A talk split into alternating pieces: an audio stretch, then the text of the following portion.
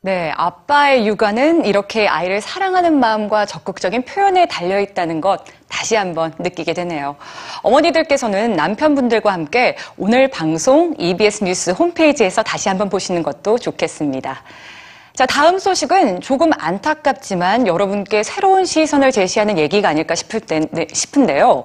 요즘처럼 쌀쌀한 바람이 불기 시작하는 가을, 우울증을 원인으로 목숨을 끊는 사람들도 많아진다고 합니다. 이처럼 우울증 하면 대개는 부정적인 기운으로 생각하기 마련이지만 우울증 정말 나쁘기만 한 걸까요? 오늘은 역사 속에서 그 답을 찾아봅니다. 얼마 전 스스로 목숨을 끊은 할리우드 스타 로빈 윌리엄스는 오랜 우울증을 겪고 있었던 것으로 알려졌습니다. 중국의 인기 개그맨 천샤 오웨이 역시 우울증으로 생을 마감했고 우울증 표현 지수가 가장 낮다는 한국은 OECD 국가 중 자살률 1위를 기록하고 있습니다.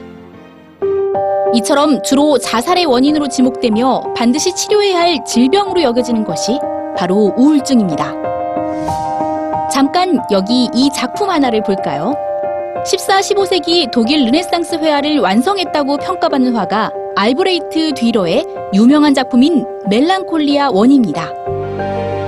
이 작품 속에는 무릎에 책을 펼치고 손에 컴퍼스를 든 채 깊은 생각에 빠져 있는 한 여성이 그려져 있는데요. 제목이 우울감을 뜻하는 멜랑콜리아인 이유는 무엇일까요? 중세 유럽 당시 사상가나 예술가들 사이에서 멜랑콜리, 즉 우울은 지금과는 매우 다른 의미를 지니고 있었습니다.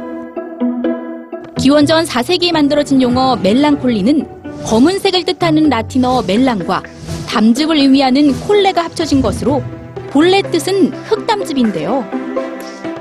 의학의 아버지 히포크라테스는 인체가 혈액, 담즙, 점액, 흙담즙으로 이루어졌다고 생각했고 몸에서 흙담즙이 과도하게 분비되면 불명확한 이유로 슬프고 불행한 감정을 느낀다고 주장해 멜랑콜리는 우울이라는 의미를 갖게 됐습니다.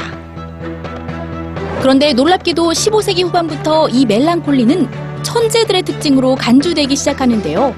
우울이라는 감정이 없다면 창의적인 상상력을 가질 수 없고 모든 창조는 우울에서 시작되기 때문에 멜랑콜리는 예술가들의 필수 조건이라는 생각이 지배적이었습니다.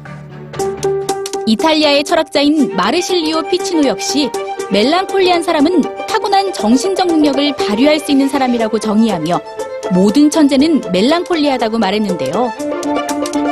실제로 천재 작곡가 구스타프 말러는 무려 26년 동안이나 우울증을 앓아 프로이트에게 치료를 받기도 했고 모차르트, 베토벤, 고갱과 고흐, 어니스트 헤밍웨이, 마크 트웨인 등 다양한 분야의 예술가들이 우울증으로 고생했다고 합니다. 결국 뒤러의 멜랑콜리는 세상의 질서를 창조하기 위해 홀로 고민하는 한 우울한 천재의 모습을 그린 작품으로 실제로 우울증을 겪었던 천재 화가 뒤러의 자화상이라는 해석이 주를 이루고 있습니다. 오늘날에는 예술가와 우울증과의 상관관계를 밝히는 과학적인 연구들까지 등장하고 있는데요.